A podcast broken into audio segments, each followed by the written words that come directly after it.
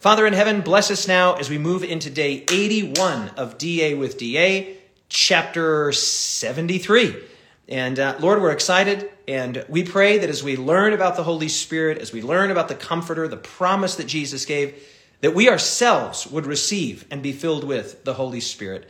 Uh, this is our prayer in Jesus' name. Amen. All right, a quick drink, and we're, we're off to the races. Okay, so what I think I will do probably is just read John 13, 31 to 38, just to sort of set the tone here. Um, so remember, Jesus has been in the upper room with his disciples. They have had the Last Supper. They have gone through the ordinance of humility, otherwise known as the foot washing service. Judas has been identified as the betrayer. Uh, he has gone out, remember, into the night. And um, now we're in verse 31 of John 13. John 13, beginning in verse 31. So when he had gone out, Jesus said, speaking of Judas, when he, he being Judas, had gone out, so when he had gone out, Jesus said, Now the Son of Man is glorified, and God is glorified in him. If God is glorified in him, God will also glorify him in himself and glorify him immediately. Little children, I shall be with you a little while longer. You will seek me, and as I said to the Jews, where I am going, you cannot come. So I say to you, so I now say to you, a new commandment I give you, that you love one another as I have loved you, that you also love one another. By this will all men know that you are my disciples. Will all know that you are my disciples, if you have love for one another. Simon Peter said to him, Lord, where are you going? Jesus answered him, Where I am going, you cannot follow me now, but you shall follow me afterward. Peter said, Lord, why can I not follow you now? I would lay down my life for your sake. Jesus answered him, Will you lay down your life for my sake? Most assuredly, I say to you, the rooster will not crow until you have denied me three times.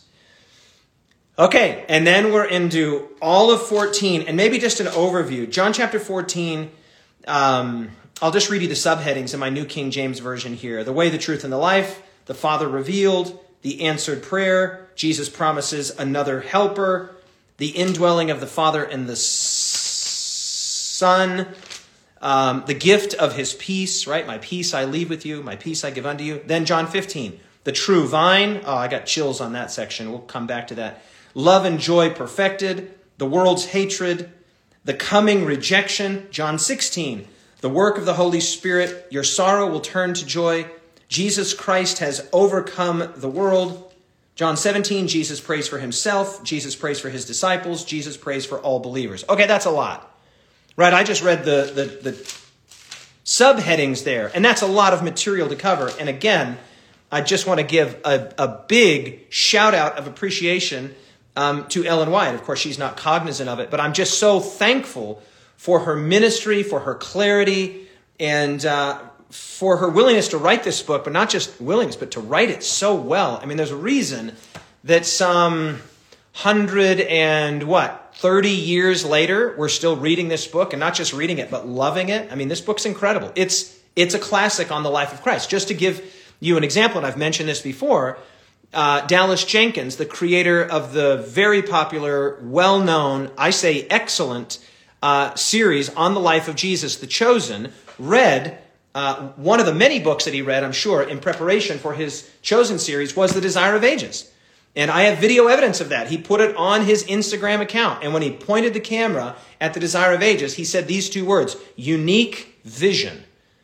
And so, why you think yourself, I mean, there are literally, I don't know, thousands, many thousands of books that have been written just in the English language on the life of Christ. So, why should this one be so extraordinary? Like, why would this be one of the books that, just for example, Jenkins would be pointing at and saying unique vision when there are many thousands of books that have been written on the life of Jesus, on the theology and on the history and on the teachings and all. Why this book? Because it's a great book. Because it's amazing. Because it's outstanding. Just put the Seventh Day Adventist thing on a side. Put just all just just clear all of that. You know, if you regard it as debris, just clear it all away. Just come to the book and say, "What about Jesus?" And I've had so many people so many people reach out to me and say, This book has changed my life. Like, this has been an encounter with the living Christ. And I was having that experience today. I got to the hospital about an hour before the meeting was to take place.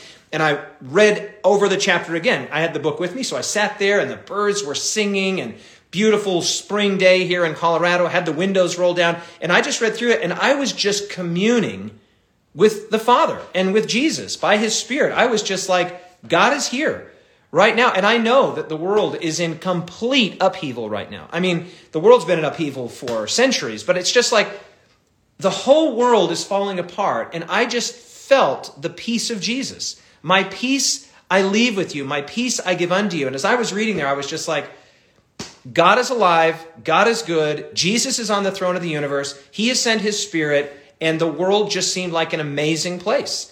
It just felt like it was a place where Jesus had come and had conquered and had ascended victorious.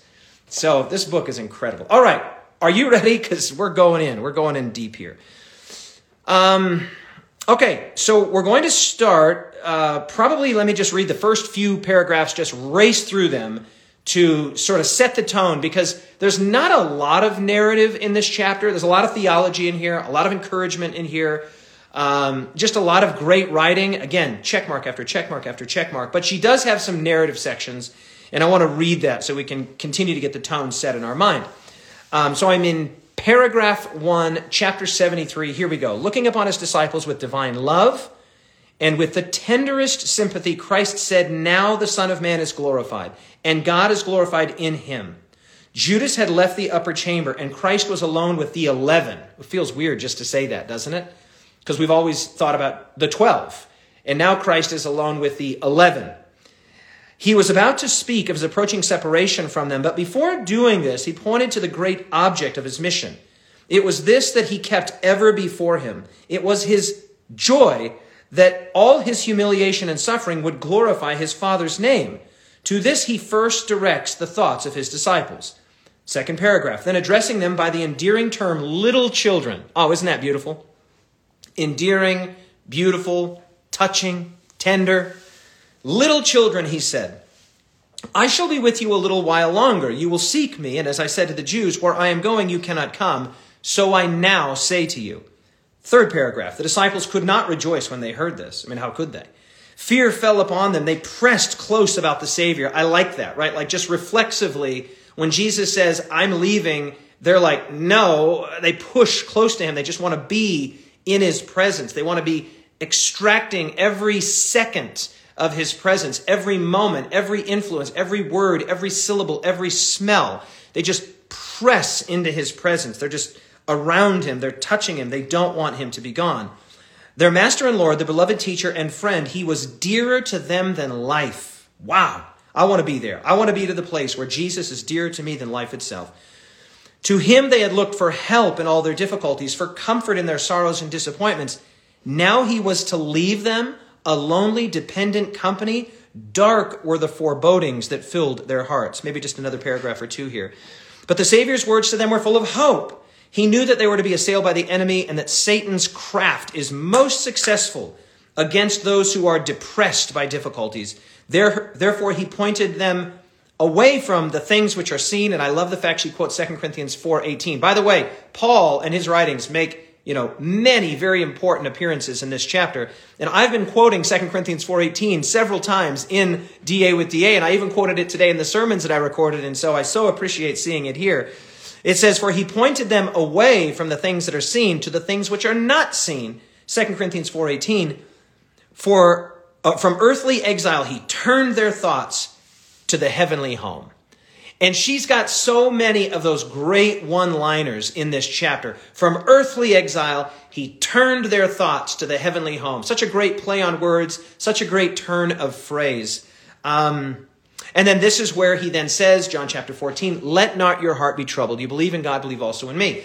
So, so let's just try and put those words in their context here. When Jesus says, let not your heart be troubled, he's he can see the distress, the distress, the discouragement, the, the, the fear on their faces. And he says to them, you know, young, young children, little children, don't let your heart be troubled. Do you believe in God? Do you believe in Yahweh, the God of your ancestors, the God of Abraham, Isaac, and Jacob? Yes, yes, we do, Jesus. Then believe in me. Believe in me. In my Father's house are many mansions. And he goes through that beautiful section there in John chapter 14, verses 1 to 3. Um, So then I'm going to start picking my way through here. Uh, so stay with me because we're going to be moving somewhat quickly. Just a few lines. I love this where, as Jesus is beginning to speak, she says that Christ's departure, I'm quoting here, same paragraph down toward the bottom, Christ's departure was the opposite of what the disciples feared. It did not mean a final separation. He was going to prepare a place for them that he might come again and receive them to himself. Here we go. Here's another great one liner. While he was building mansions for them, bam, they were to build characters after the divine likeness. Okay, another great turn of phrase. She just said a moment ago, from earthly exile to the heavenly home. Jesus goes to build mansions for them and leaves them. Now, he hasn't yet told them about this, but he's going to in just a bit, under the Spirit's influence and power to build characters after the divine likeness. I mean, great stuff, right? Great stuff. So good. Then the next section is a play off of Jesus, you know, wonderful phrase in response to the question, Lord, where are you going? Right? Thomas, where are you going? And we don't know where you're going. And then Jesus says, famously, wonderfully, inimitably, I am the way, the truth, and the life. I mean, who can say this? You know, I'm reminded of the, the words of C.S. Lewis where he speaks about where Lewis speaks about how we can't just put Jesus nicely and neatly and innocuously into a little category of fine moral teacher, right? Or he says, no, that option is not available to us because he said things like, I and my Father are one. You know, before Abraham was, I am. And things like, I am the way, the truth, and the life. Not, I know the way, I know some truth, I'm living a good life. That's not what he said. He said, I am the way, the truth, and the life. And Lewis said, come on, this guy was either a total deceiver or he was who he claimed to be. We cannot place him nicely and neatly and harmlessly in some little box where he's just a religious teacher. This guy is speaking with divine authority. He's talking as if he's God. See, this guy's acting like he's God. Guess what? Because he is. He's the incarnate God. And so I absolutely love that section. Jump down then to the paragraph that begins, There are not many ways to heaven. This is so good, and I'm going to be reading a lot of this. There are not many ways to heaven. Each one may not choose his own way. Christ says, I am the way. No one comes to the Father except through me. Since the first gospel sermon was preached when in Eden, and I just got to say, here again, Ellen White shows her radical gospel focus, her radical Christocentricity and her understanding of systematic narrative theology. She's not a dispensationalist. She knows that the same gospel that was preached in Eden is the same gospel that Jesus is preaching now, and it's the same gospel that Paul's going to preach all over the larger Mediterranean world. She is steeped in the great truth of the continuity of Scripture, right? Not the discontinuity, but the continuity. And so she says, since the first gospel sermon was preached, when in where? Eden. It was declared that the seed of the woman should bruise the serpent's head. This is Genesis 3:15. Christ had been uplifted as the way, the truth, and the life. He was, and I love what she does here, very, very careful, uh, very clever. He was the way. There's this nice little refrain here. Um, I just missed my page there. He was the way when Adam lived, when Abel presented to God the blood of the slain lamb representing the blood of the Redeemer. Christ was the way by which the patriarchs and prophets were saved. He is the way by which we alone can have access to God. The way, the way, the way. And she just moves through the whole sweep of biblical history there. From Eden through the patriarchs and prophets and then, then right down to us. He alone, He is the way by which by which alone we can have access to God. Ellen White is steeped in the great truth, the great Protestant truth, the great biblical truth of righteousness by faith, and it comes up over and over and over again in this chapter, and I'll point several of them out. Um, okay, so then she says in the next paragraph, I'm, I'm moving kind of along here somewhat quickly when Philip says, Lord, just show us the Father and we'll be happy. That will finally settle us. And Jesus is like, Have I been so long with you? That you haven't seen the Father. Of course, seeing the Father is not seeing him in all of his eternal, divine, incandescent, unapproachable glory. Seeing the Father is seeing the character of the Father.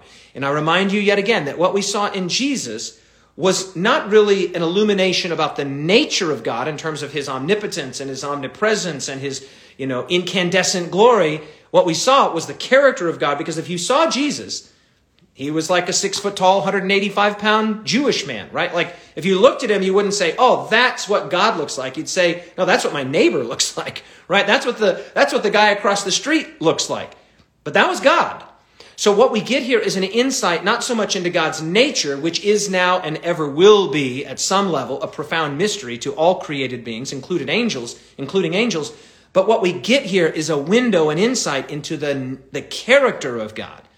The character of God, and I'm not introducing a dualism here between God's nature and God's character. Of course, they are made of whole cloth. I'm simply saying that what we see in Christ is God's character on display, God's personality on display, His goodness on display.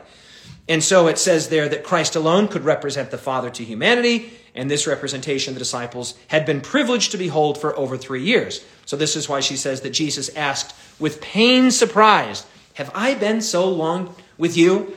You know, Philip, has it been that long? Okay, uh, continuing on here. Um, God in human flesh. Uh, okay, I really like the allusion to Colossians 3. Jump down to the paragraph that says, If the disciples believed this vital connection between the Father and the Son, if they believed that, let me just read this paragraph, it's really good. If the disciples believed this vital connection between the Father and the Son, their faith would not forsake them when they saw Christ suffering and death to save a perishing world. Christ was seeking to lead them from their low condition of faith to the experience they might receive if, here's another if, they truly realized what he was God in human flesh. He desired them to see that their faith must lead up to God and be anchored there. I preached about this today. The anchor that's spoken of in Hebrews chapter 6, the anchor that the author of Hebrews says enters into the veil. We have this hope, right? This, this anchor for the soul that is sure and steadfast. The very um, presence of a, of a human being, Jesus, incarnate Jesus, in the presence of God as a human being and as God. And uh, it's incredible in Hebrews chapter 6, and she alludes to it here. Anchored there, how earnestly and perseveringly our compassionate Savior sought to prepare his disciples for the storm of temptation that was soon to beat upon them. He would have them hid with him in God. That's Colossians 3. That's Colossians 3. Colossians 3 is, of course, building on Moses being hid in the rock. And we've talked about this already in DA with DA. It says, For you died, and your life is hidden with Christ in God. Right? For you died, and your life is hidden with Christ in God. He goes on to say, So when Christ, who is your life, appears, you will appear with him in glory. I love the idea that just as Moses was hid in the cleft of the rock, we are to hide in the cleft of the rock who is Christ. And you might remember when I said it this way the teaching of Colossians 3 and the teaching of Moses being hid in the rock, and even by contrast, the teaching of uh, the experience of Adam and Eve in the Garden of Eden is that God is not someone to hide from, he's someone to hide in. He's someone to hide in. And that's what it says there. He, Jesus, would have them, his disciples, hide with him where? In God. Bam. God is not someone to hide from, he's someone to hide in. He's not someone to run from, he's someone to run to. Come on now. Uh, the next paragraph that begins, as Christ was speaking these words, she uses the word drawn, drawn, drawn, drawn. They would be drawn to God. They would be drawn to one another. They would be drawn to God in Christ. Very important word that she uses over and again. The next paragraph, most assuredly I say to you, this section was fantastic. Most assuredly I say to you, Christ continued, He who believes in me, the works that I do, he will do also. The Savior was deeply anxious for his disciples to understand for what purpose his divinity was united with to humanity. Watch this. He came to the world to display the glory of God, that man might be uplifted by its restoring power God was manifested in him that he might be manifested in them. Another great turn of phrase, right? I like that. Really like that. God was manifested in Jesus that he might be manifested in the followers. So Jesus becomes the link, right? Fully God, fully man. And he becomes the link that connects divinity to humanity and humanity to divinity. And she's saying here, this was the point of him coming to bring restoration, reconnection. What's the biblical word that's often used here? Like 2 Corinthians chapter 5. Reconciliation. To reconnect, to reattach, to restore. Okay, then she goes on to say when Jesus said you'll do greater works, it didn't mean more exalted works, but to a greater extent, right? And we'll talk about why that is. Because if Jesus was limited by his humanity, right, walking the dusty streets of ancient Palestine, the dusty, you know, travel worn roads of ancient Palestine, if he was here, he wasn't here. And if he was here, he wasn't here. And if he was here, he wasn't here. But but Jesus is going to leave. He's going to empower not just 11, he's going to empower thousands and millions, and the works that they will do will be greater in extent, right? Not greater in terms of their character, um, but greater in terms of, of extent. Incredible. Um, okay.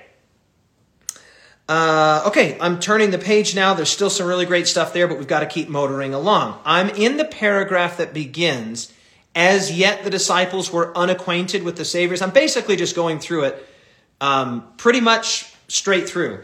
Jump down to the bottom of that paragraph. This is great stuff. Every sincere prayer is heard in heaven. Uh, that needs to be underlined. It's underlined in mine, should definitely be underlined in yours.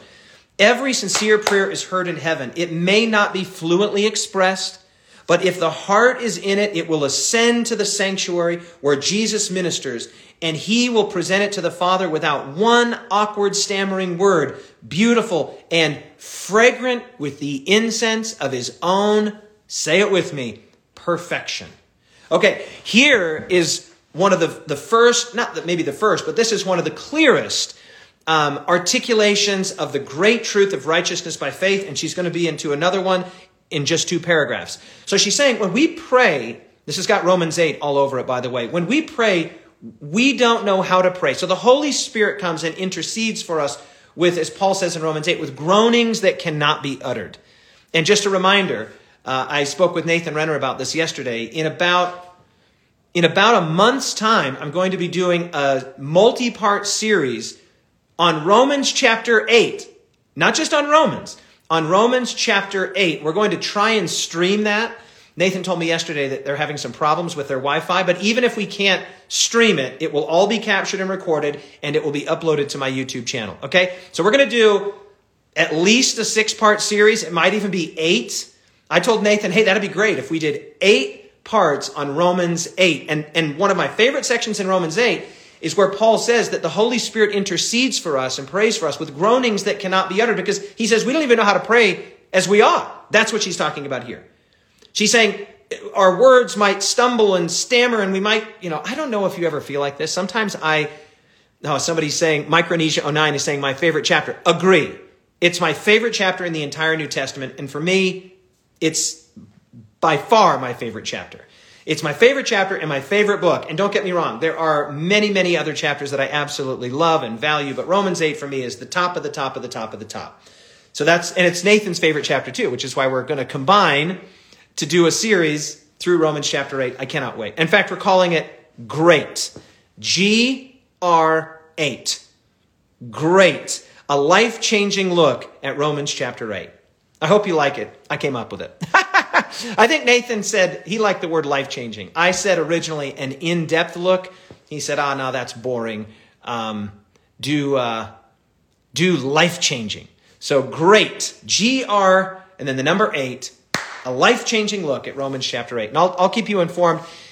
Stay up to date on Instagram. It'll be on Instagram, it'll be on Facebook, it'll be on Twitter. I'll be letting you know all about it. But anyway, this has got that Romans 8 thing all over it right? We stumble, we stammer, we choke out prayers. I mean, I don't know if you feel like I sometimes do. I I kneel down to pray and I'm like, I don't even know how to pray. And then I just this will sound maybe a little weird and I don't want you to think I'm a weirdo, but I just I just feel before the Lord. I just I just say, God,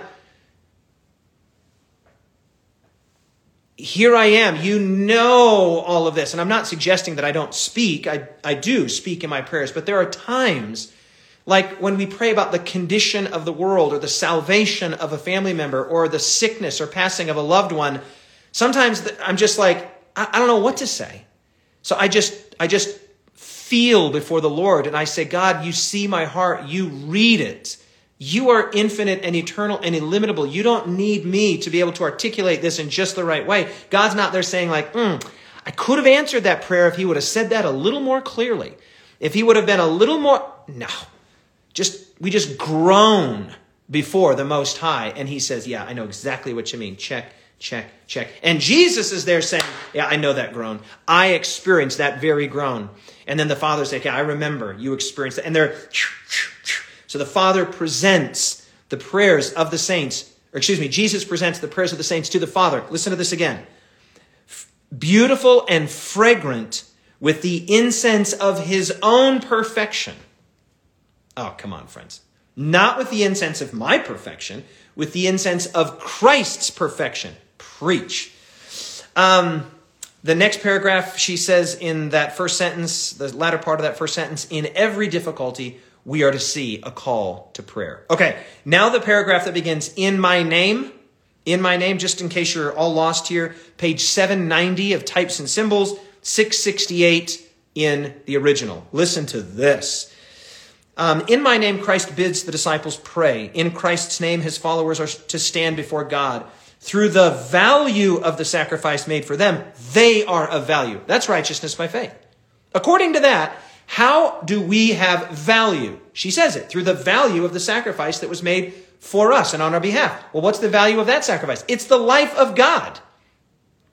That's an infinite, eternal, incomprehensible. I mean, right? Read it again. Through the value of the sacrifice made for them, check, they are of value in the Lord's sight. Oh, and in case that's not clear, this next section should all be underlined. Underline, underline, underline, underline. And I just put a gigantic RBF right here. That's my, that's my signal for righteousness by faith. A giant RBF. Listen to this. Because of the imputed righteousness of Christ, the root word of imputed is put, to put. Because of the imputed, the put righteousness of Christ, put to our account, they are accounted precious. Right? I, I could go so deep on this, but this has got this has got Romans 15, Romans, Genesis 15, 6 all over it. Abraham believed God and it was counted to him for righteousness. It was put to him for righteousness. And I'm going to resist the temptation to dive deep on that. But let's just say this because of the imputed righteousness of Christ, they are accounted precious. For Christ's sake, the Lord pardons those that fear him. He does not see in them the vileness of the sinner. He recognizes in them, get ready, the likeness of his son in whom they believe. Bam. He doesn't see the vileness of sinners. He doesn't see all of the ugliness and heinousness of our character. And when we're in Christ, when we believed in Christ, when we have prayed to Christ, that is all viewed through the lens and through the incense of the perfection of his character. And she says, when God sees us, he doesn't see the vileness of the sinner. He recognizes in them the likeness of his son in whom they believe. Okay, the next paragraph, she says that he desires his chosen heritage to value themselves. Oh, that word value. Notice, she says, through the, when we value the sacrifice that was made for us, we see that we are of value in the Lord's sight because of what Jesus has done. And then the next paragraph, she says, God desires his chosen heritage to value themselves according to the price he has placed upon them. Okay, okay, we have to, there's just so much goodness and it's not going to stop. We are just turning this fire hydrant up and it's, we got a ways to go here. But check this out. This is what she's saying. So you're clear. God wants you, right? God is not the reluctant, recalcitrant old curmudgeon who only under significant persuasion and harassment says, okay, okay, fine then. No. He wants, he desires us to value ourselves and, of course, by extension, those around us. By what standard? To value themselves according to the price that he has placed upon them. Well, what is that price? It's an infinite price. It's an infinite price. One of the things that I said to the young people in the week of prayer that I did just last week is that you are irreplaceable. There's only one of you. Not even God can make another you. He could make a wax like figure that looked like you, talk like you, act like you. He could even make it out of flesh and bone, flesh and bone and blood. But you are the product of the free decisions that you have made. God can't make free decisions for you. That's oxymoronic. It's like a square circle or a dry ocean or a wet desert. Right? Like God cannot predetermine the free actions of other agents. No. How did you become you? Well, first of all, you became you because your mom and your dad came together. Well, that was already very unlikely. Right? When you think about the total number of people that your parents could have connected with, they connected with one another, already your being here is against all odds. But let's take it another level. A, a, woman has many thousands of eggs in her, many thousands of eggs. And a man has, over the course of his life, many billions of reproductive cells, sperm.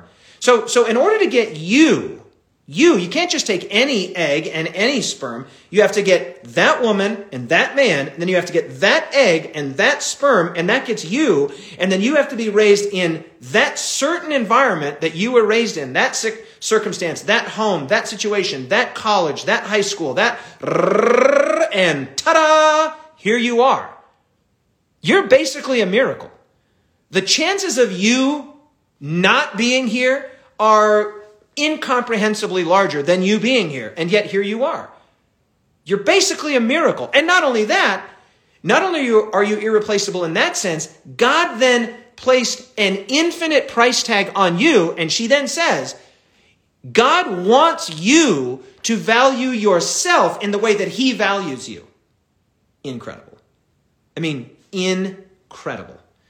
You are so special, so wonderful, you are a walking, talking, living, breathing miracle. You're a miracle of creation, you're a miracle of statistic, statistical improbability, and you're a miracle of grace and of redemption. Say it out loud right now. I am a miracle. Go ahead and say it. Say it with me. I am a miracle. One more time for good measure. I am a miracle. She says that he desires his chosen heritage to value themselves according to the price that he has placed on them. And then I love it. God wanted them. And then just a little bit later, she says, He has use for them. Ah, the, the, the value of usefulness is inestimable, so important. I want to just spend a moment on that. Let me take a quick drink. Okay, yeah, a lot of people saying, I am a miracle. Beautiful. So, so human beings were made to make, right? We were created to create, right? Uh, God created Adam and Eve in his own image. God is a creator. He wanted them to be creative, including but not limited to procreation. God made you to make and he created you to create. He's got a use for you. He's got a value for you. He wants you to flourish. He wants you to learn. He wants you to create. He wants you to understand. He wants you to fashion. He wants you to fabricate. He wants you to paint. He wants you to sing. He wants you to engineer. Whatever the thing is that you do, God, God wants you to do that. And here's the coolest thing. We are at our happiest when we're being productive. I think this is actually part of what's going on right now in sort of I don't want to be unkind here and say millennials, but I think it's a part of kind of what's going on. The, the industrial revolution and now the technological revolution and the information technological revolution has created an ease and this like lots of discretionary income, lots of leisure time, and the need to be productive in order for survival is kind of like, eh, hmm. But we are happiest when we're employed. We're happiest when we're productive. We're happiest when we're useful, when we're doing stuff, creating stuff, right? Solving problems and helping people and ministering. Today I had an extremely productive day and I feel great. As soon as DA with DA is done, I'm going to go over in my living room. I'm going to pull out my guitar. I'm going to sit down. I'm going to sing some songs, play some guitar, work on some finger picking. And I'm just going to bask in the glory of a productive day. God made us that way. He made us to make. He created us to create. And I love that she says there, He has a use for them. God has a use for you. You're not just a little dust collecting ornament that's going to sit on the shelf. No, God's got something for you to do. God's got a plan for you. God's got a, God's got a thing that you can do that I can't do. And God's got a thing for me to do that you can't do. God's got a use for you. Okay, and then we come to the next paragraph, but to pray in Christ's name. Then the paragraph that begins, all true obedience, and this was another one. This is what I put up on my Instagram. This is another one of the all time paragraphs. Right? This one right here, top 10. Maybe top five. I think I've only written all time about eight times so far, seven or eight times in the whole book. And I actually had an idea what I'll do at the end of this is I'll go and um, assemble all of the quotations that to me were the all time statements. And I think there'll be probably 15 of them or less. Um, this paragraph, man. I, in fact, I decided I have I have kind of part of this memorized, but I'm going to memorize this. In fact, I think I might memorize all of the all-time statements. That'd be a good thing to do, right? Like, I'll make a list of them, at least the ones that I regarded as all-time. You can make your own list, of course. Um, I'll make a list of my all-time statements, and uh, this is going to be in it. And I think I might even memorize them. I mean, this is too good. Let's let's if, if you're in a place where you can read this out loud without embarrassment, like if you're sitting in a Starbucks, don't do it. But if you're in a place where you can read along with me, let's read this together because this is too good. This is too good. All true obedience comes from the heart. It was heart work with Christ.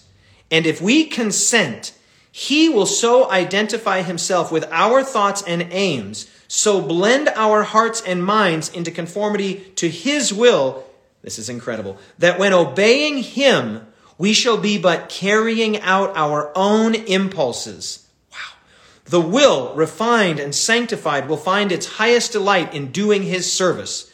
When we know God, as it is our privilege to know Him, our life will be a life of continual obedience through an appreciation of the character of Christ through communion with God, sin will become hateful to us.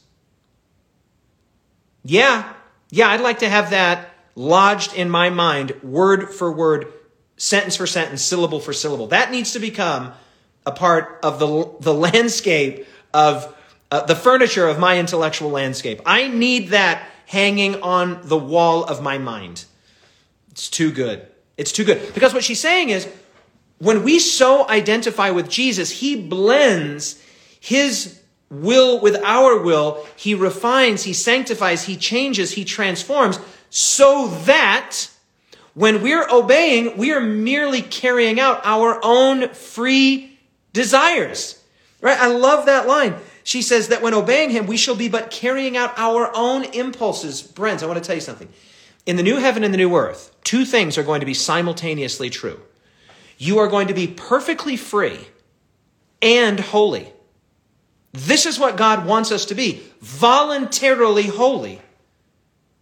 That's the thing. So, so the trick, God made free people. The problem is, is that they use their freedom to be rebellious and insular and insubordinate and obdurate. But, but what God wants to do is for people to be totally free and then voluntarily holy. I can't wait.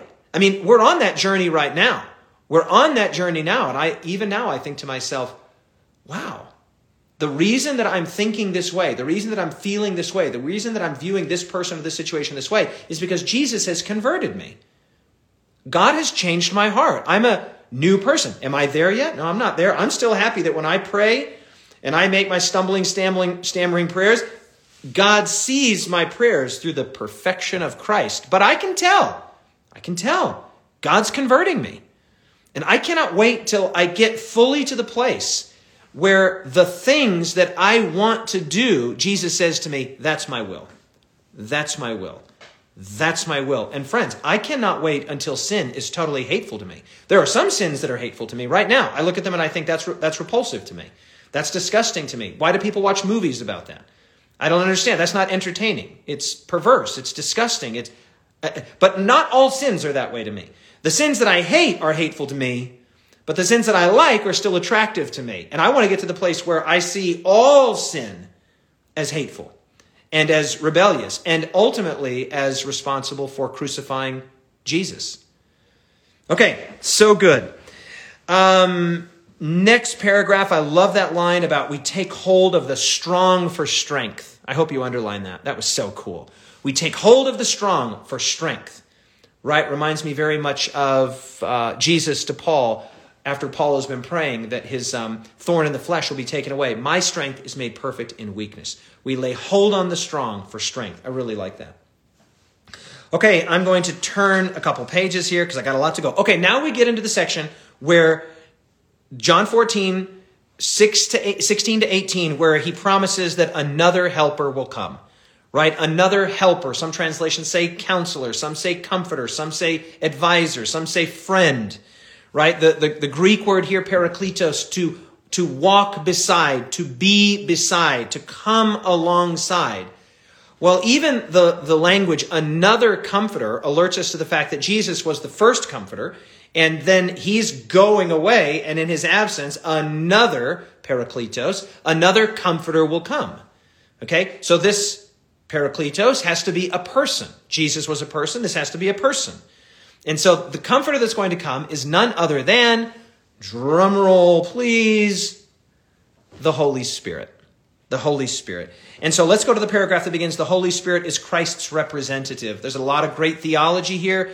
In fact, like the next several pages are just really great encouragement, exhortation, but also exegesis on the Holy Spirit. You know, this amazing section beginning in John 14, going all the way through to John 16 on the person of the Spirit, the work of the Spirit. She even gets into the identity of the Spirit. She goes deep on the nature of the Spirit right here, just briefly at least. Listen to this paragraph. The Holy Spirit is Christ's representative, but divested of the personality of humanity and independent thereof. Okay, that language is slightly awkward, but all that it means is that that the Holy Spirit is the representative of Jesus. He's just like Jesus in the sense that he's a comforter, a parakletos, but he's not encumbered with humanity. In fact, she says that in the very next sentence.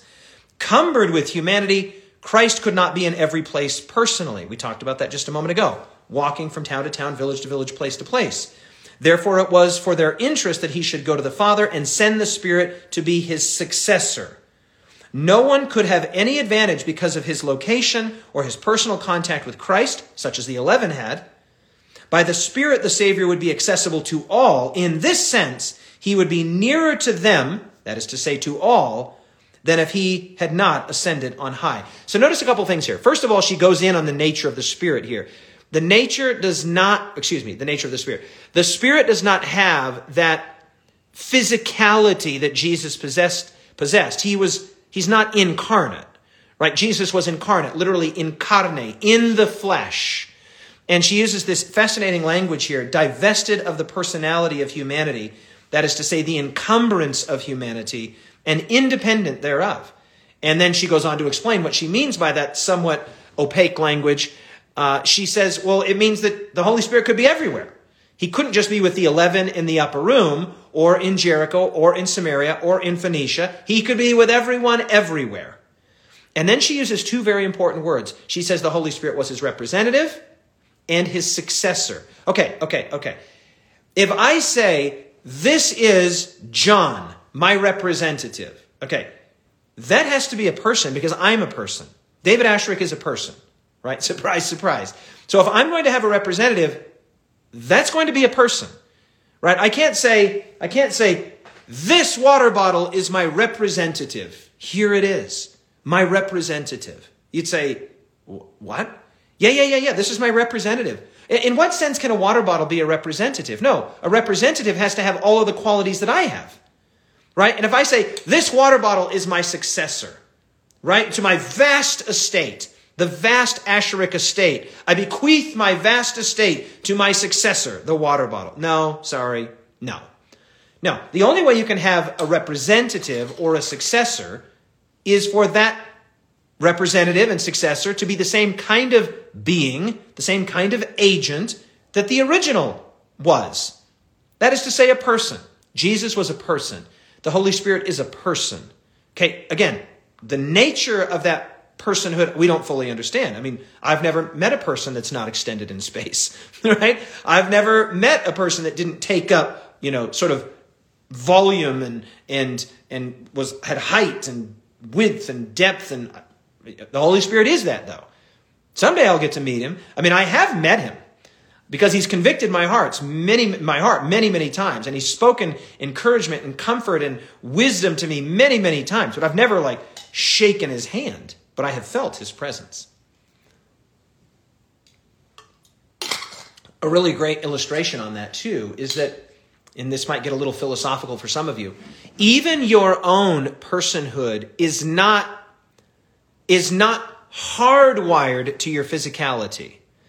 Okay, now maybe I'm going to regret going down this road, but I'll just briefly say okay, here I am, a human being, and I have two hands, two arms, two legs. Let me just prove that. Here they are. Here's my legs. I even have feet. Right? Look at that. I got feet, two of them, in fact. So, so here I am. I probably look a lot like you in terms of my basic shape and structure. Yeah, I'm, I'm a human being. But now just imagine I got in an accident, a terrible car accident, and I had to have my, my left arm amputated. Okay? So, whatever percentage of my body that is, let's say that arm represents 15% of my body mass or 10% of my body mass. Okay, so here I am now. Well, I've met people that are amputees. You probably have as well at some point in your life. So, would I be less of a person now? So, would I be like 85% a person now? Right? Or if you met an amputee that had lost not only, say, an arm, but let's say he had lost you know, his legs. Like maybe you're familiar with the uh, preaching and teaching of a fellow, I think his name is Nick Vujicic. Fascinating individual who has no arms and no legs. Okay, so his body mass is much less than my body mass, right? Like, like, is he 50% of a person? Oh, yeah, yeah, yeah, yeah. Nick Vujicic is 50%. No, he's not 50% of a person because what we're saying here is that what makes Nick Nick, what makes him so miraculously wonderful and special, and what makes me special, even if I was an amputee, is not just my physicality. Okay, so even here we get a little window, a little insight into the idea that the thing about us that is the most us is not primarily the thing that's extended in space. In fact, we often even talk like this. We'll say things like, um, I followed my nose, right? Like, I don't know how I found that restaurant. I just, I followed my nose. Now think about that. Just like a little, we'll often say things like this, that we actually communicate in a way where we are in some sense separate from our body. We're in our body, and in some sense we are our body, but we understand that there is something immaterial about us, something transcendent, something not extended. I followed my nose. I, who's the I? I, I. And so it's not inconceivable by any means that God can be a person that's not bound by or tied to physicality, and certainly not human physicality or biology. Remember what Jesus said to the woman at the well? He said, God is a spirit. God is a spirit. Remember when Jesus was um, when Jesus frightened the disciples and they thought he was a ghost, and then he said, No, no, touch me and see me, for a spirit doesn't have flesh and bones as you see me have. Jesus just said it there. A spirit is not extended in space by nature. The Bible actually refers to Jesus as a quickening spirit, right? It says the first man, Adam, this is in 1 Corinthians 15, the first man, Adam, was a living soul. The second Adam, the last Adam, Jesus, was a quickening spirit. So, anyway, I've probably gone a little too deep here, but God is, by his nature, not bound to physicality in the same way that we are. But even with us, we sense that in some sense, we're not totally bound by our physicality, because if we have people that don't have all the physical body parts that we have, we don't say they're less of a person, because their personhood is more than their physical person, their physical body that's extended in space. And so I just absolutely love this idea, this paragraph. And Ellen White goes in a little deep here. She does. I'll read it again. The Holy Spirit is Christ's representative, but divested of the personality of humanity and independent thereof. Incredible. The next paragraph, she goes into a really great section where she talks about persecution. She says that Jesus looked at each of his disciples and saw one that would go to the scaffold, one would go to the cross, another to exile among the lonely rocks of the sea, and, and that in the Holy Spirit, he would comfort these persecuted disciples with his own presence. Of course, because the Holy Spirit is, what two words? Representative and successor. And an inanimate, non person object cannot be a representative and a successor. Sorry. Doesn't work. Doesn't work at all. Now, did you love this line in that same paragraph toward about, about two thirds of the way down? Listen to this. When one is incarcerated in prison walls, Christ ravishes the heart with his love. I mean, tell me you didn't underline that. Tell me you didn't underline that, right? Christ ravishes the heart with his love. I just wrote, whoa, whoa. And look at these, just like, just bam, bam, bam, it's just all over. Come on now. Christ ravishes the heart with his love. Man, I really like that. Because we often think of that phraseology in terms of like romantic love. And of course, God is the creator of romantic love. Romantic love is a window into his divine agape love. Uh, one of the windows, not the only window, certainly, but I'm thankful for it. Right? As a man who's 22 years happily married and deeply in love with his wife, I'm super happy about that romantic, that eros, that sensual love. It's a great and wonderful, beautiful thing. It's not the only dimension of love, but it's one dimension of love, and I love it. I'm very happy about it. And so this language I thought was really fascinating because we very often think of this language in romantic terms. That, that Christ ravishes the heart with his love. Cool. Very cool. And, and I do think, I do think we need to talk more about romance and even sex in Christian contexts. Um, I've never been particularly shy about it, but like with our children and and in my preaching, I got no problem. I mean, God made sex. He created it. He invented it. It's absolutely awesome. I tell my sons all the time. I'll be like, boys, sex is amazing. You're going to absolutely love it. Like, we are not one of those families to like keep that stuff to ourselves. No, we talk about that sex is a great gift from God. What a blessing. Now, it can be abused and it can be perverted, and that has happened, like all of God's good gifts. But you can drown someone in water. That doesn't mean that water's bad. Just because someone can be drowned in water doesn't mean you shouldn't drink water. And just because there are many and you know various perversions of sex doesn't mean that we shouldn't celebrate the good thing that God made. Right? Romantic love, sexual love, sensual love, physical love, these are all awesome.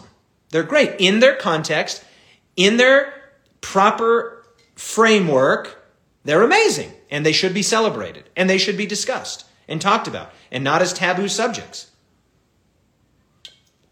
but as a part of God's good world, right? Okay, next paragraph. At all times, in all places, in all sorrows, in all afflictions. Come on now. When the outlook seems dark and the future perplexing, and we feel helpless and alone, the Comforter. Bam. There's our word. The Comforter will be sent in answer to the prayer of faith. No circumstance, no distance can separate us from the heavenly Comforter. That's got Romans 8 all over it, right? That's got, I'm back to Romans 8, right? Because I got Romans 8 on the mind here.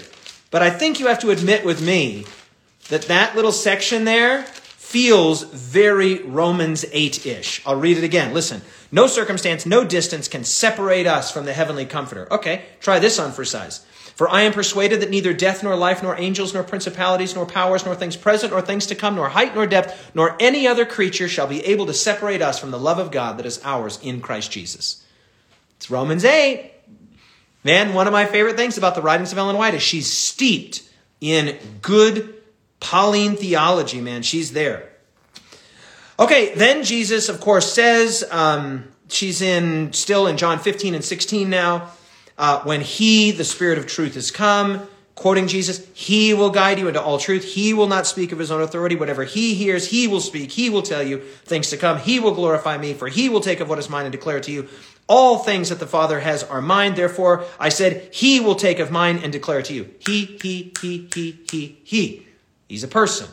He's the representative. He's the successor. He's the new comforter.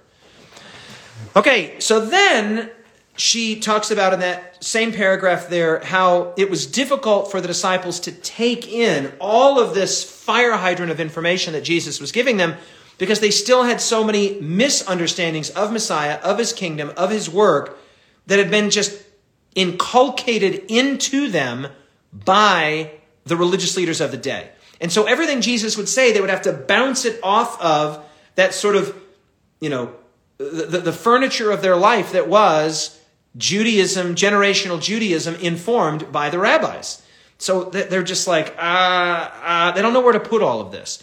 Because they're still, remember, just an hour or two before, they're still clinging to their, how does she say it? Their favorite, oh, I can't find it right here. It would take me a second. Their, uh, I, I can find it. Let me just quickly find it. She says the disciples were still clinging to their favorite, what's that word? It's going to drive me crazy. Some of you might remember this. Their favorite, no, that's not it. See, this is the way my mind works. When I can't remember something, it'll drive me crazy and I'll think about it over and over again. Their favorite idea. I can't believe I didn't remember that. The disciples clung to their favorite idea that Christ would assert his power and take his position on the throne of David. Okay, so so that's all rabbinical. That's all Second Temple Judaism. And so when Jesus is giving all this information, they're like, they don't know where to put it. They, they don't know exactly how to make sense of many of the things that Jesus is saying. Comforter? So another comforter and the Spirit of truth to lead us into all truth and by this shall all men know, and my peace I leave with you, and I'm preparing mansions, and it just all sounds like a lot of really encouraging words that just kind of run together, and they're just like, what? Now, all of this is going to make increasing sense after the crucifixion, resurrection, ascension, outpouring of the Holy Spirit. As the Australians would say, the penny's going to drop. Ah, of course. But at this moment, John 13 to 17 sounds like a great, big, long, beautiful, encouraging, but ultimately very confusing sermon. And upon reflection, later, months later and years later, they'll go, Of course, of course, right? Because the Holy Spirit's going to be there to remind, to bring to, to remembrance whatsoever things I have told you. Okay? So she talks there about the disciples' understanding. Um, she then talks about the reason that he's called the Comforter. I thought this was very good. That's the paragraph that begins The Comforter is called the Spirit of Truth. I thought this was really cool. His work is to define and maintain the truth. He first dwells in the heart as the Spirit of truth and thus becomes the Comforter. I thought that was very interesting language. He becomes the Comforter by dwelling in the heart and by orienting the human agent to truth. And then listen to this. Thought this was great. There is comfort and peace in the truth but no real peace or comfort can be found in falsehood. That's true. There is comfort and peace in the truth, but it's hard to find comfort and peace in falsehood. And I think this is one of the reasons that people are so freaking out right now in this day and age, in this political climate, in this moment in Earth's history and in America's history, because you have a time right now where you kind of choose your truth. Like you're a CNN guy or an MSNBC guy or a Fox News guy or an NPR guy, like, like, or, or, or gal. Like, it, we're kind of at the place right now where you sort of choose who is telling the truth, and the people on one side regard the people on the other side as completely, you know, uh, uh you know, ignorant and imbeciles, and vice versa. And it's actually creating a kind of postmodern subjectivism, or at least it's it's fostering postmodern subjectivism, where it's like, well, there really is no truth. Your truth, and we often even talk about that. Uh, we need to li- you need to live your truth, and it's like, yeah, okay, I get the idea of some basic subjectivism, but but there is truth, objective truth in the world. Like I am the way, the truth, the life, singular, definite article, and the Christian church, in many ways, stands as a rebuke, and, and, Jesus himself stands as a rebuke to this increasing and prevailing notion of total subjectivity, right? Total postmodernism, total what's sometimes called standpoint theory. Like, what is true for me is true for me because of who I am and where I am and how I am. And, and I'm not saying that there's not some truth to this. Of course, we all bring ourselves to bear on the truth, and a lot could be said about you know, epistemic humility and epistemology and all, but, but, but here, never mind all that. Here's the point. The point is that the Holy Spirit is going to show us and tell us and reveal to us what's true. Not Fox News, not CNN, not MSNBC. And I'm not even making a political statement there. I'm just saying these people can give their variations of the truth, their versions of the truth, their perspectives on the truth. Okay, fine. I, I don't really have a dog in that race. All I'm saying is the Holy Spirit you don't have to parse what the Holy Spirit says. You don't have to say, mm, well, who's saying it? And why are they saying it? And what financial incentives do they have to say it? And who are their backers? And who are they married to? And where do they have stocks invested? When the Holy Spirit tells you something and reveals to you the truth, that's the truth. Take it to the bank. When He, the Spirit of truth, has come, He will guide you into all truth. And when we have that truth in our heart of hearts, it brings comfort. It brings comfort. It brings peace. Let me read it again. There is comfort and peace in the truth, but no real peace or comfort can be found in falsehood.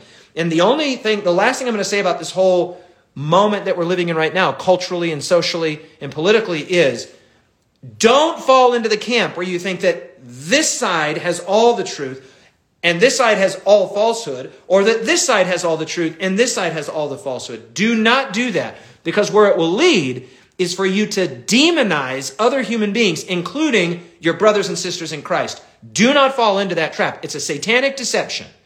It's a satanic deception. If Jesus was able to navigate the complicated social and political environment in which he lived in, where there were the Pharisees and the scribes and the Sadducees and Rome itself and Herod, and he could navigate that without being perceived as a loyalist to any of them, we can try it too. We can try it too. Okay? And so, yeah, hope you enjoyed all that.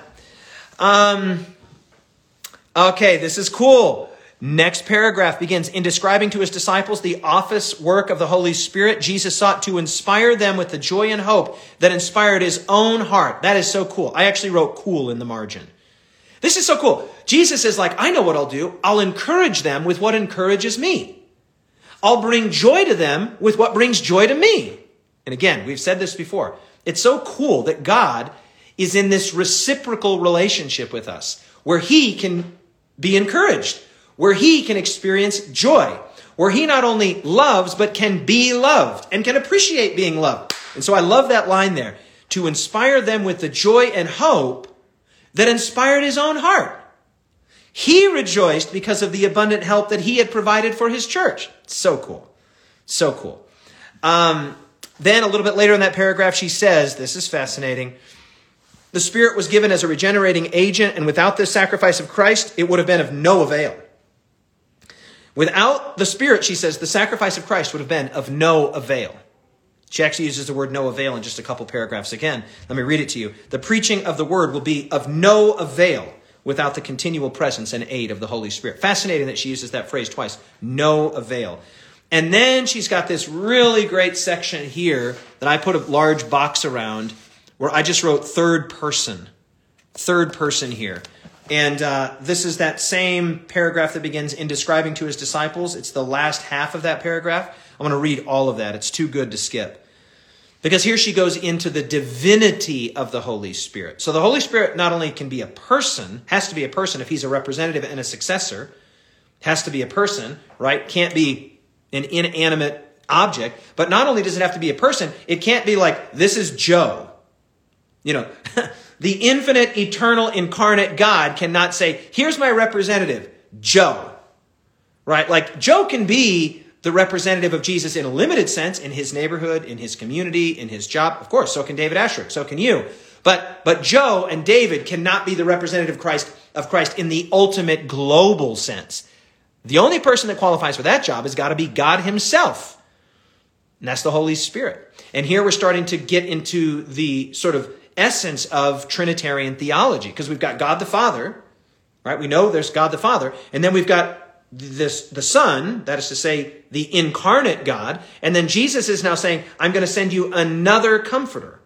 Well, okay, where, where do we put all of that? And the early church wrestled with this. Yeah, they knew that God was God. The Father was God. And they said, yeah, yeah, and Jesus is clearly God. And then they were like, well, what about the Spirit? Well, the Spirit clearly in Scripture, in the writings of Paul, in the book of Acts, and even in the words of Jesus, emerges as God Himself. And thus sometimes people will pull this real gotcha moment on you. They'll say, the Bible never uses the word Trinity. Okay, fine. I, am not married to the word, but don't try to pretend that the Bible does not clearly communicate that God the Father is God, that Jesus is God and that the Holy Spirit is God. I mean, he's the representative and successor of Jesus. It's got to be God. And I'm not here going to go into all of the biblical texts that disclose that the Holy Spirit is God, but Ellen White does go into it here. Let's read that Second half of that paragraph. Sin could be resisted and overcome only through the mighty agency of the third person of the Godhead. Okay, so she doesn't say Trinity. Fine, Godhead. Third person of the Godhead. Well, who would the first person be? God the Father. Who would the second person be? God the Son. Who would the third person of the Godhead be? The Holy Spirit. I'm not married to the word Trinity. Say heavenly trio if you want. Say triune God if you want. Say third person of the Godhead if you want, right? I'm all about that. Through the mighty agency of the third person of the Godhead who would come with no modified energy, but in the fullness of divine power. How does he come in the fullness of divine power? He's the third person of the Godhead. It is the Spirit that makes effectual what has been wrought out by the world's Redeemer. It is by the Spirit that the heart is made pure. Preach. Through the Spirit, the believer becomes a partaker of the divine nature. Christ has given his Spirit as a divine power to overcome all hereditary and cultivated tendencies to evil and to impress his own character upon the church. Now, again, the nature of the Spirit is a mystery. We've already talked about the non embodiment of the Spirit, the non corporeality of the Spirit. Corporeality, did I say that right? That the Spirit is not corpor- corp- corporeal. Am I saying that right? That He's not extended in space. He's not incarnate. He's immaterial. Fine. We've already gone over that. Um, yeah, a lot of goodness there. Okay, how much more do we have to go? Wow. Oh, mercy. Oh, wow, I got to pick it up. Um, okay, the sowing of the gospel seed. Uh, she talks about the promise, the promise, the promise. We cannot use the Holy Spirit. The Holy Spirit is to use us. Quotes Philippians chapter 2, verse 3. I'm racing along here. I'll, I'll let you know where I'm at in just a second. Um, I love this line. She says, uh, this is in the paragraph that begins, in his discourse to the disciples. Jesus made no mournful allusion to his own suffering and death. His last legacy to them was a legacy of peace. Woo! A legacy of peace. Yes. Jesus' legacy to you is a legacy of peace. She then resumes the narrative, right? Then we're, that was a lot of theology there, a ton, right? Because the last bit of the narrative was, you know, show us the Father and, and uh, Philip and Thomas, and then it was like, and then now a little resumption of narrative here. She says, before leaving, this is how the paragraph begins. Before leaving the upper chamber, the Savior led his disciples in a song of praise. This is narrative. His voice was heard not in strains of some mournful lament, but in the joyful notes of the Passover Hallel. And then quoting from Psalm 117 Praise the Lord, you his Gentiles, and laud him, all you his peoples. And so they go out in celebration. That would have been a difficult celebration because Jesus has just told them that he's leaving.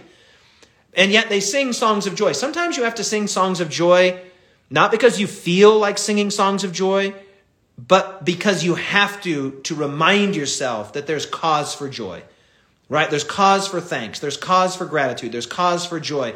And sometimes we just have to go through the motions because our ears hear what our mouth says and what our heart feels. So sometimes you just have to do the work the hard work and an amazing thing hap- happens.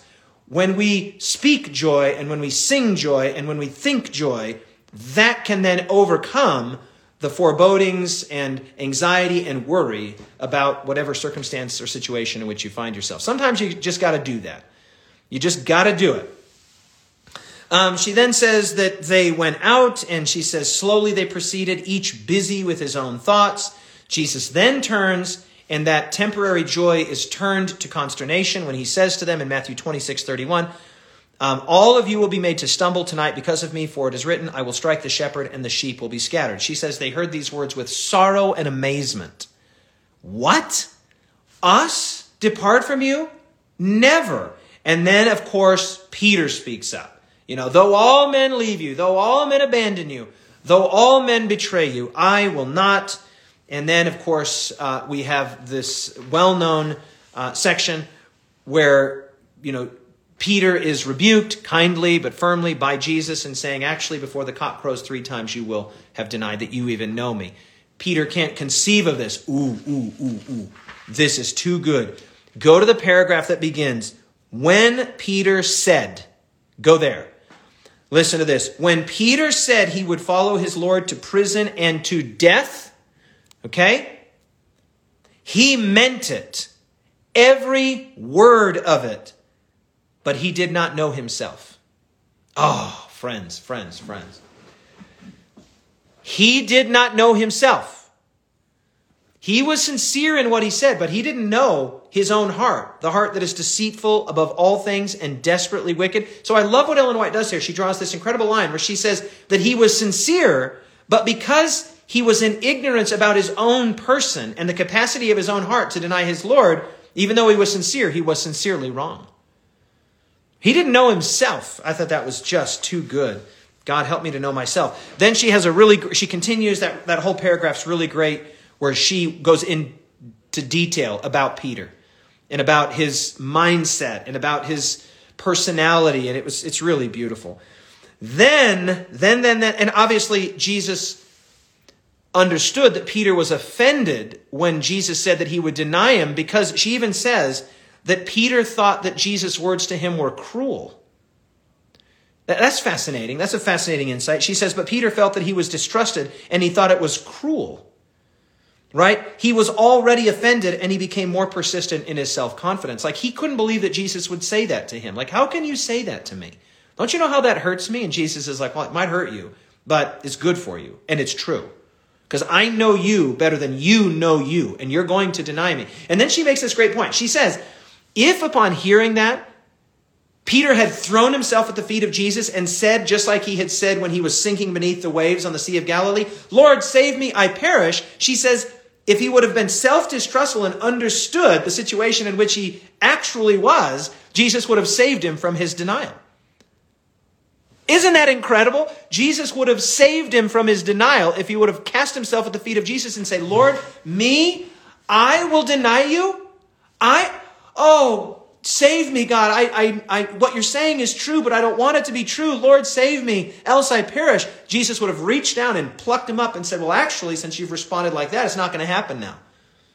But when he hardened himself and felt that Jesus' words were cruel and, and uh, he was offended, then he, he basically concretized in a similar way to what Judas did, but not to the extent that Judas did.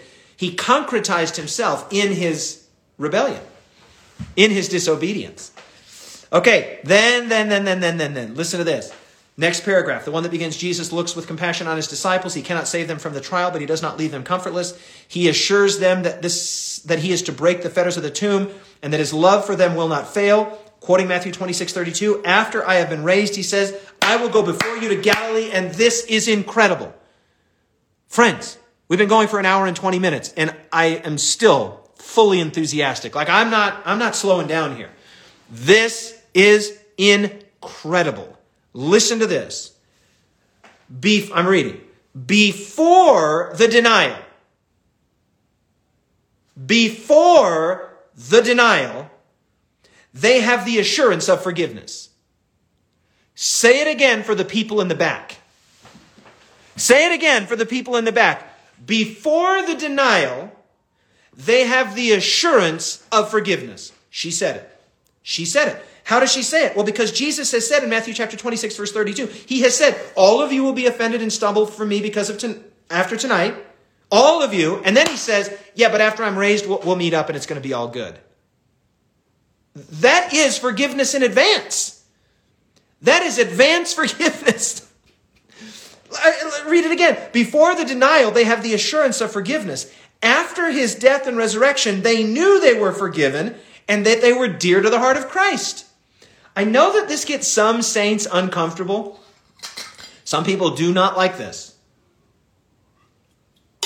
They don't like the idea that Jesus died on the cross to forgive every sin that has ever been committed, or even that could be committed, because as we talked about yesterday, every sin that could be committed, because a finite number of people committing a finite number of sins, any finite number multiplied by a finite number is a finite number. And remember, Jesus' sacrifice is an infinite sacrifice. And I know that some people don't like this, but the reason that people won't be saved is not because the capacity of the divine sacrifice was exhausted it's because people don't give their sins to Jesus. Right? Like the bucket, the, the bucket that could take, the infinite bucket that could take all of the sin that could conceivably be committed is just this gigantic bucket. And the total amount of human sin is like, is like one of these tiny little letters. It's like one of these tiny little letters here that you can just barely see. Like, that's the total amount of human sin. Right? Like, the, the problem God's capacity to forgive is not exhausted. Our willingness to be forgiven is exhausted. And so I know that some people get a little uncomfortable with, it, with this when you say, oh, wait a minute. When Jesus died, that was an act of history. That had to be an infinite sacrifice that could take on every possible human sin, past, present, and future, or else how could God know? How could God know? And, and so here it is. Here it is. Jesus says, oh, by the way, you're going to sin. And then we're going to meet up and it's going to be fun. He's just let them know in advance. You're going to be forgiven. It's incredible. And I, and I know that some people hear that and they're like, you can't tell people that or they're going to use it as an excuse to sin. Friends, come on now. Haven't we moved past that? Aren't we to the place now, back to that all time statement where, let me just read it to you again. Haven't, this is where we want to get, right? Not where we're like, check, check, check. I'm just doing just enough to get in. Friends, true obedience comes from the heart. I'm going to read it again. All true obedience comes from the heart. This is the all time statement. It was heart work with Christ, and if we consent, He will so identify Himself with our thoughts and aims, so blend our hearts and minds into conformity to His will, that when obeying Him, we shall be, we shall be but carrying out our own impulses. The will, refined and sanctified, will find its highest delight in doing His service. When we know God, as it is our privilege to know Him, our life will be a life of continual obedience. Through an appreciation of the character of Christ, through communion with God, sin will become hateful to us. Friends, I want to become the person that when Jesus, if Jesus were to say to me, yeah, so you're going to fail and you're going to make a mistake, and then I say, well, Lord, save me, I perish. And in that moment, in that attitude, Jesus can say, as he could have said to Peter, Well, actually, I think we can save you from that sin. But too often we get this idea like, Oh, I think that was it. That was the, you know how you fill up a glass?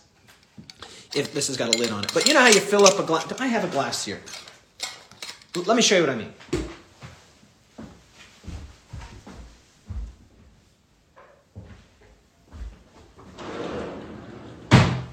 Maybe you've done this before where you like, you get a glass, right, and you just fill it all the way up. You just keep filling it up, up, up, up, up, up, up, up, up, up, up, and then you get it right to the rim. And as a little boy, I used to do this. I even do it sometimes as an adult. And you just keep adding a little bit, and you get to see, because of the surface tension of the water molecules, right, you get to see that meniscus over the top.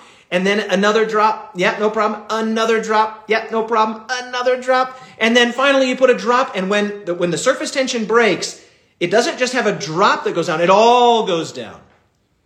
We sometimes have the idea that our sin is just like that. Like, oh, that was it. That was the one.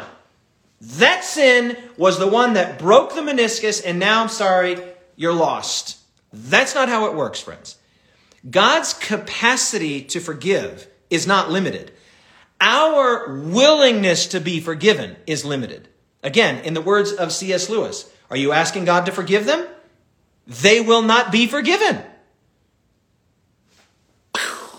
You start seeing it that way, and all of a sudden you're like, oh, so it's not like I have some set number of sins, and if I commit that number of sins, then that was the one. No, the problem with sin is not that it exhausts God's capacity to forgive. The problem with sin is that it exhausts your capacity to want to be forgiven. That's the problem. That's what's going on. Sin doesn't change God changes you. Come on now. Okay. Um, then the vine thing. Oh, man, we're just so deep. Okay. So, what was really fascinating about the vine thing here, I am the true vine, this is all the John 15 stuff, is I literally preached on this today. I preached on grafting today. I preached on the scion today. So, if you know anything about grafting, you have the root stock and you cut it off, and then you drive a wedge in, and then you put what's called the scion, which is the little graft into the root stock of the vine or the tree.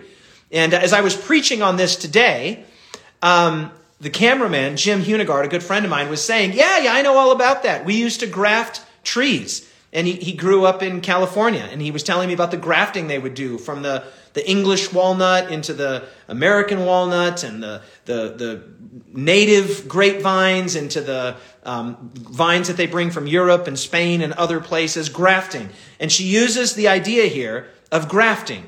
We're grafted into Christ. And that four part series that I preached the first two parts of today is the same series I did for my son's academy last week. It's good, simple, very, very simple. We do four parts the soil, the roots, the tree, the fruit. The soil, the roots, the tree, the fruit. And today I did the soil and the roots. And tomorrow I'll do the tree and the fruits. And when that series is up on Storyline, Storyline's YouTube channel, I'll let you know. I'll be sure to put it up on my Instagram account. Good. Simple. I didn't make it all deep and complicated. I just, I deliver it exactly as I delivered it to the teenagers. So it's geared for people 14 to 18.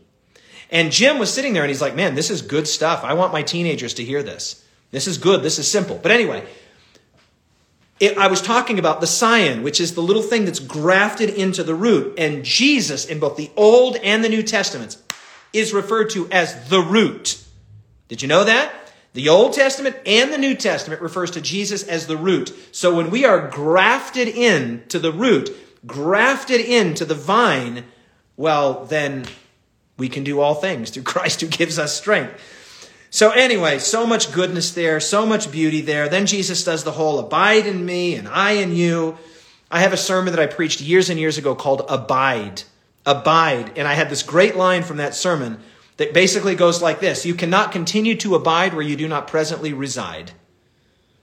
Jesus says to his disciples, anticipating that they're going to abandon him, and in the case of Peter, deny him with cursing and swearing, Jesus says, Remain there. Abide there. But let me say it again, more slowly this time. Friends, listen to this. This is a life changing truth. Go find that old sermon. I preached it a decade ago, but it's a good sermon based on John 15. You cannot continue to abide where you do not presently reside. Another way to say that is you can't stay where you aren't. You can't stay where you aren't. Well, where are they? Where are they? What has Jesus just said to them like two hours before? You are clean. You're clean. Now stay there. Now stay there. And friends, this is so incredible because what it alerts us to is that Jesus is not over worried about the fact that they're going to deny him, they're going to flee from him because he knows they're going to come around. It's not this in and out, saved, unsaved, yo yo type thing. Jesus says to them that they're clean in advance of knowing that they will all be made to stumble for him and they will all flee.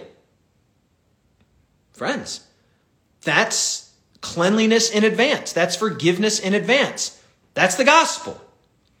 That's the gospel. As long as you keep coming back to Jesus, you're going to be okay. You just got to keep coming back to Jesus. You cannot exhaust God's capacity to forgive, but what you can do is exhaust your own willingness to be forgiven. Okay? So, when Jesus says, remain in me, this is in the context of him having already said, you are all clean. You're clean. He's already washed their feet. You are all clean. Now, not all of them, because Judas wasn't clean. Why? Because God wouldn't forgive? Because God wouldn't wash? Because, no, because he left. That Judas left. That's a decision that Judas made. And in making that decision, he further concretized himself in his own rebellion. But if you stay with Jesus, you're going to be okay. So you cannot continue to abide where you do not presently reside. You can't stay where you aren't. And they were clean, and they were with Jesus, even when Jesus knew that there would be a temporary failure. He knew they'd come back around. Ah, okay. Is that enough? I mean, is that enough? I mean, I can just go on and on and on and on. I mean, we've been going for an hour and a half. Um, what else do we got here? Man, so much. I'm, I'm skipping over stuff. It's just too good. It's too long. It's too awesome. Oh, this was too good. Go to the paragraph that says, My father is the vine dresser. This is on page 801, 801, 677 of the original, and go down about halfway into that paragraph. This is so hot. This is another great turn of phrase. This is good. A profession of religion places men in church. but the character and conduct show whether they are in connection with Christ. Bam. Oh, that's a, that's a mic drop. She's like, when you profess Jesus, that puts your body in church, but that doesn't mean you're connected to Christ, right? Being connected to Christ is a whole other thing. I just thought that was so good. A profession of religion places men and women in church. it's one thing to get your body into church. It's a whole other thing to get your heart into Christ, to get your spirit into Christ and your character and your conduct into connection with Him. By the way, she uses that connection, connection, communion, continual communion, constant, continually, constantly. Just, she uses that over and over again. Then she quotes the Sun of Righteousness. We've already been talking about the Sun of Righteousness, S U N. She quotes it twice in this chapter. That's straight out of Malachi. I think it's Malachi, right? Okay. Okay. I got a lot. I got a lot here. I got a lot here. Um, here's a great promise when men are bound together. Okay, jump down, well down. This is page 802 uh, in types and symbols, 678. The paragraph that begins, This love is the evidence. This love is the evidence. Look at this. This love is the evidence of their discipleship. By this will all know that you are my disciples, said Jesus, if you have love for one another. Now, watch this. When men and women are bound together, not by force or by self interest, but by love, they show the working of an influence that is above every human influence. Okay. The Christian church was absolutely revolutionary because it bound people together by something more than language, culture, geography, religion. Right? It bound them together by their connection to Jesus such that those national barriers and those geographical boundaries cease to really have any significance. This is why Paul could travel here, there, and everywhere in the greater Mediterranean world and find what? His brothers and sisters, his fellow countrymen in Christ, in the new heaven and the new earth. And so Christianity was a radical tectonic innovation that people could be identified not by language primarily, not by geography primarily, not by the color of their skin primarily, but by their connection to the Creator God and to His Son Jesus. This is so great. She says when people are bound together in the Christian faith, not by force, not by what's the other thing she says, not by self interest, but by love, she's like, that's proof positive that God is moving. And the Christian church was a radical, innovative idea that people could be bound by something even more significant and stable and solid than language, culture, geography, history. When I said the word H I S T O R Y, my phone thought I was saying something else because that sounds like another thing. Um, okay. Okay, uh, one more quickly, uh, quick thing here. Jump down to the paragraph that says, as the world's redeemer. As the world's Redeemer, Christ was constantly confronted with apparent failure. Oh, I thought that was amazing. As the world's Redeemer, he was continually, it looked like failure, failure, failure, failure, failure, failure, failure, failure. Now, watch this. Jump over several paragraphs to page 805. Paragraph that begins uh, 680 in the original, paragraph that begins Christ rejoiced that he could not do more for his followers, and go to the last sentence of that. He knew that the life of his trusting disciples would be like his, a series of uninterrupted victories, not seen to be such here, but recognized as such in the hereafter. This is so cool when he put these two ideas together. She says that when he was on earth, it looked like, let me read it to you again, Christ was constantly confronted with apparent failure. But then she says, Jesus saw that the life and ministry of the disciples would actually be a, a, series of uninterrupted victories that didn't look like victories in the here and now, but with the benefit of hindsight and with the benefit of omniscience, which God of course possesses, it what looked like failures were victory, victory, victory. And of course, what's exhibit A? Exhibit A is the cross. The cross looks like a grand failure. One great, big, gigantic letdown a capital F failure, like a crucified Messiah. This is why Paul says when we travel from town to town and village to village throughout the Mediterranean world and we announce a crucified Messiah, people think we're crazy. The Jews say, well, that's a scandal, and the Greeks say, well, that's foolishness. So, so things that look like total failures become amazing victories through the lens of God and through the perspective of eternal hindsight. Because how do you place a value on even one person that's saved for eternity? I mean, what's the value on that? That's an infinite value. Right? So from God's infinite perspective, even one person saved, you hold an evangelistic meeting, you give Bible studies, you pour yourself out, and you get a thousand no's, and you get one yes, and that one yes matures into a soul saved. Yeah, that's, that's an uninterrupted, a, a series of uninterrupted victories. Because how do you calculate that? How do you calculate the value of a person saved for eternity? That is of eternal value. And it, since the life of God was the price paid for that salvation, it's, a, it's infinitely valuable. And it's incalculable. This is a little bit, this is right on the borders of Pascal's wager, right? That, that there's no illogic in making a, um, a, a, a wager the wager of faith, if we have the opportunity, and Pascal as a mathematician appreciated this, if we have the opportunity to gain an infinite prize or an eternal prize, he says any finite risk is worth it. If there's the prospect of an infinite an eternal, it's fascinating. And so, what looks like failure in the here and now, moving through life in real time, she's like, yeah, Jesus saw that the disciples, it would look like failure, failure, failure, failure, failure, failure. I mean, do you, do you think that, the, that Paul had any idea that, that literally hundreds of millions of people would become followers, hundreds of millions of people would become followers and would read his letters that he wrote to those little house churches in Galatia and in Corinth and in Rome. I mean, Paul certainly had prophetic insight and vision, and I'm sure God showed him a lot of things, but I don't think even Paul understood the scope.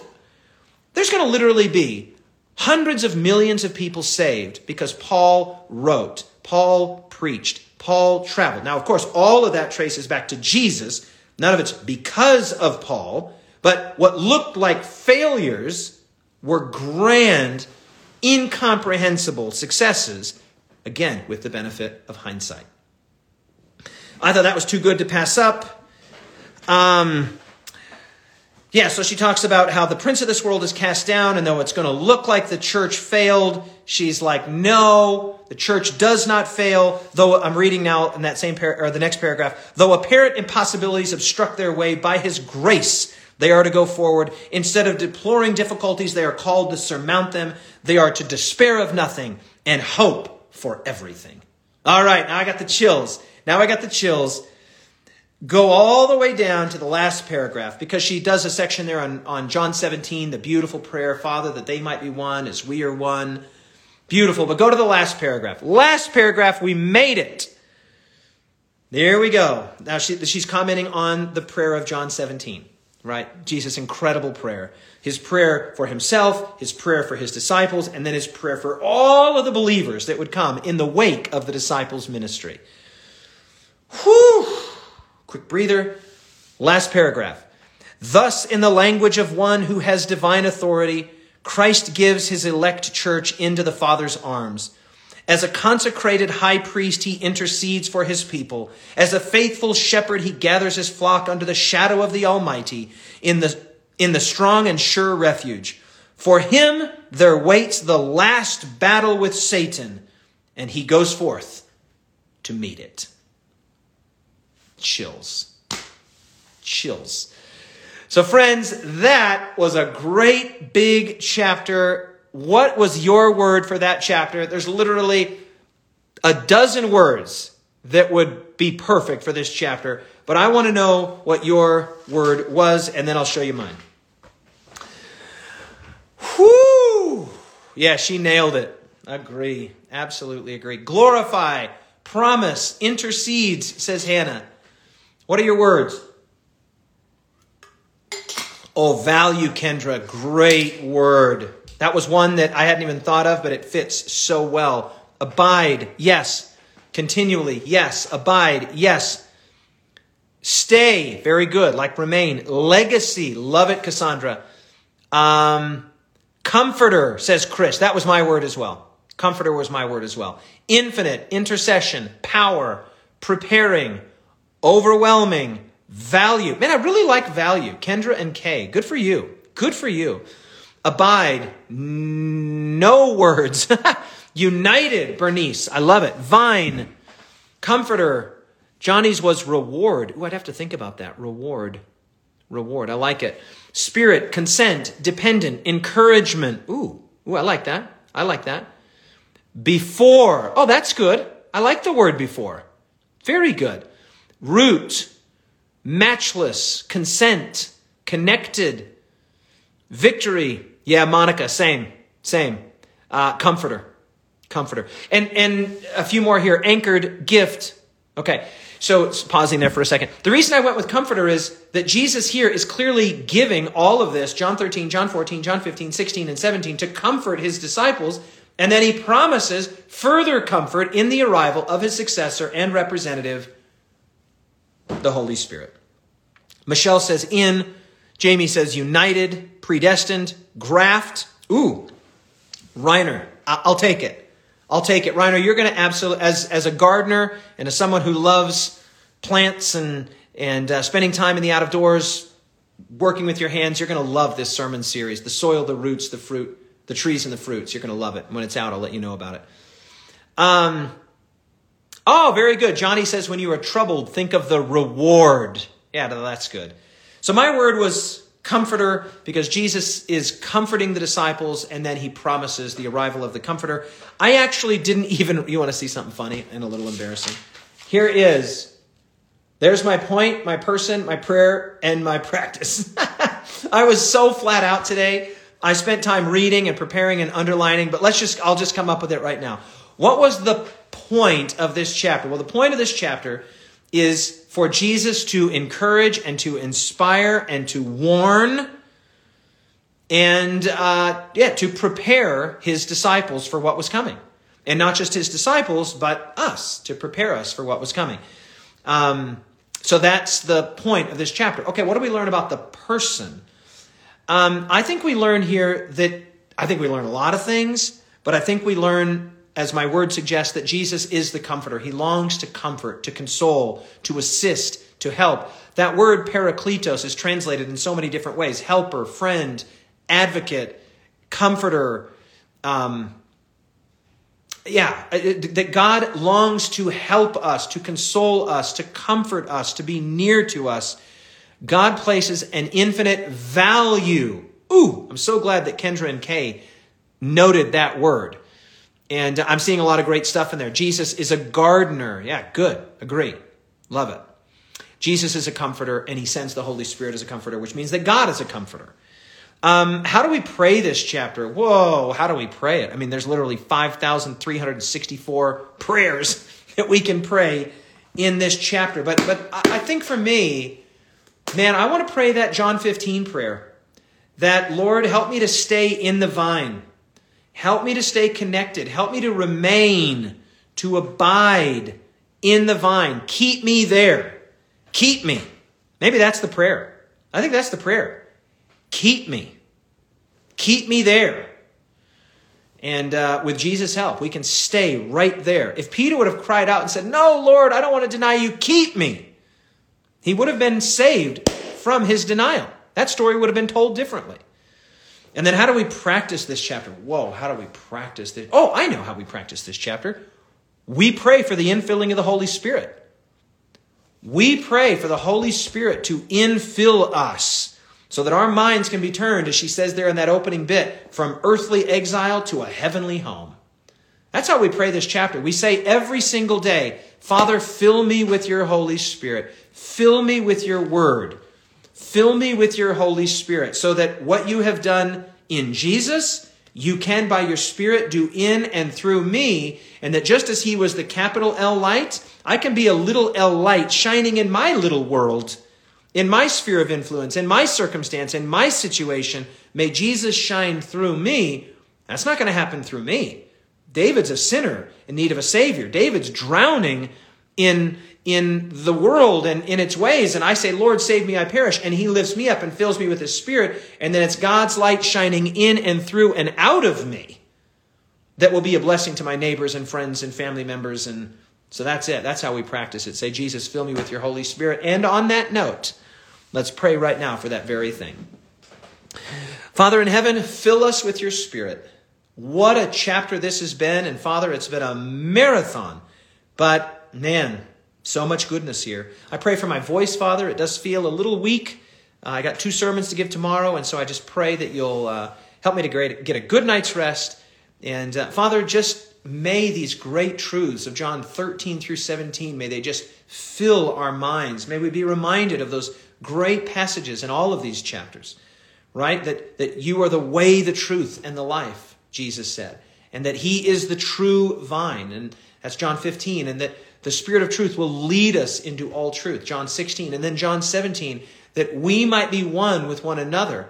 Just as the Father and the Son are one. Father, by the Spirit, may we become one with you. Uh, fill us with your Spirit. Help us to love the way that Jesus loved, to minister the way he ministered, to serve the way he served and uh, to speak the way he spoke, to think the way he thought. Father, we want to have that all-time paragraph that we read there be f- fulfilled in our own experience. That when that we are so filled with the Spirit, we are so free in Christ that when we're carrying out our own impulses, we are actually living a life of continual obedience because we're filled with the Spirit. And Father, we don't believe for a moment that it's our actions, even our spirit filled actions, that are going to recommend us to you. It's Christ that recommends us to you. It's His perfection that recommends us to you. And we receive that right now.